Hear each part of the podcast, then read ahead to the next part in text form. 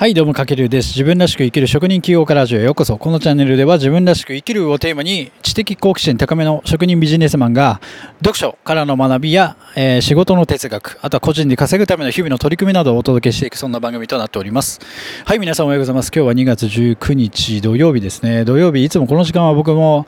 サロンワークしている時間なんですが、今日はですね僕兄弟3人いていとこが4人いて、合計7人で今日はねいとこ会を、開催するということで、ちょっとお店をお休みしてそちらに向かっている最中なんですね。はい、いとこがね一堂に会すことって、今回初めてで、僕が声をかけたんです。僕が一番多分おいとこの中では年上なのでかけたんですけども、やっぱね10年後とかした時にやっぱりそれぞれの両親ももしかしたらいないかもしれないってなった時に、やっぱりこうつながりって希薄になってくるなと思ったので、そのねやっぱりいとことして強いつながりをいつまでも続けたいなと思って、そのハブとなるなんかこう会を開きたいなと思って今回やるんですよ。はい。これ第1回目なんで、第2回、第3回と毎年ね、続けていきたいと思ってるんですけど、そんな感じで今日はね、ちょっとね、この後出ちゃうんですが、その前にまたちょっとね、ラジオ、はい、全然余談で申し訳ありません。今日テーマはですね、またちょっと読書術に関する内容でいいんですかね。テーマは、本は買ったその日のうちに読むドーパミン読書術というテーマでお届けしていきたいと思います。で、これはある書籍、総再生数1億超えの YouTube チャンネルの運営している、インフルエンサーさんの著者っていうさんが書いた、読むだけで終わりにしない読書術という、本屋さんで出てるのかな、一冊の内容からちょっとね、これまだ僕読んだことないんですけども、その内容からちょっとね面白かったのでピックアップしていきたいと思います。どんな内容が書かれてたかというと、読書の効果を飛躍的に高める、ドーパミン読書術ということで、今日の結論から言うと、本を買ったら熱が冷めないうちにすぐに読むことが大切だっていうのが今日一番に伝えたいポイントで、それだけで読書の効果は飛躍的に高まると。じゃあなぜ、すぐ読むことが良いのか、読書の効果はそれだけで飛躍的に高まるかっていうと、ここで大事なのが、ドーパミンが溢れている状態だっていうことなんですよね。要はなんか本を買うっていう時ってやっぱりなんか自分の中で何かしらの課題を解決したいだとか、なんかちょっと人生変えたいなみたいな何らかの目的を持って多分本って手に取ると思うんですよね。でその瞬間って一番こう脳の中でドーパミンが溢れている状態で、これはドーパミンがやっぱり分泌されていると脳って仕組み的に頑張ろうとするので、本を読むことによってその読んだ本の記憶力も高まるということで、このドーパミンってやっぱりモチベーションを高めてくれる重要な物質なんですよね。これは集中力とか記憶力も高まったりとか、これドーパミンって本を読む時の人の欲求、夢中になるとか没頭したいとか、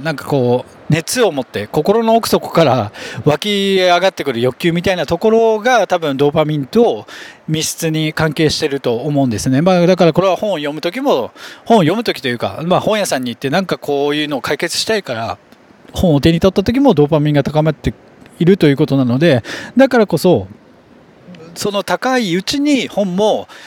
その日のうちに読んだ方がいいっていう内容が書かれてたんですよね。なので、どんなに忙しくても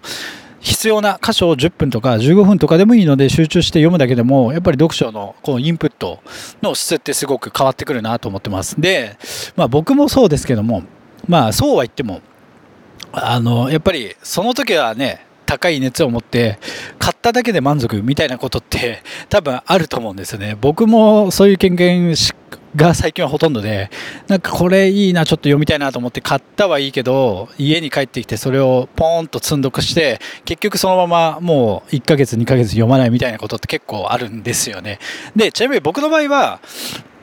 もう年間300冊ぐらい読むので、全然それでも、インプットの仕方っていうのが自分なりに確立してるので、大丈夫なんですけども、例えば本をまだ読み慣れてない、月に1冊読むか読まないかとか、これから読もうとしてるって方には、この買ったその日の熱い熱のうちに読むっていうのはすごくいいんじゃないかなと思います。はい、それはなぜかというと、さっき言ったようにドーパミンが分泌されているので、その瞬間こそ読むことによって記憶力も、集中力も高まるということは、本を読んだ内容がめちゃくちゃインプット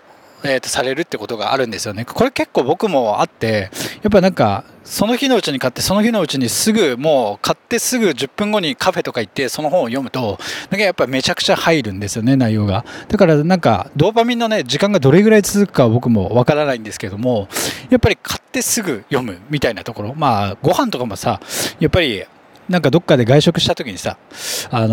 あスパゲッティとかラーメンとか何でもいいんですけど、やっぱり暑いうちに食べるのが一番美味しいですよね。うん、だから食べたいっていう欲求がある時に食べるからこそこう味を覚えててまた行きたくなるみたいなところってあると思うんで、まあそれと多分同じで、まあ、本もやっぱり買ったもう本当に手に取って新鮮な状態のうちに読むっていうのが、まあすごくベストだなって僕もなんか積んどく一派としては改めて思ったので、はい、ぜひまあ読書初心者さんの方もそうですし、まあもう結構読み慣れてる方でもやっぱこのドーパミンっていうところは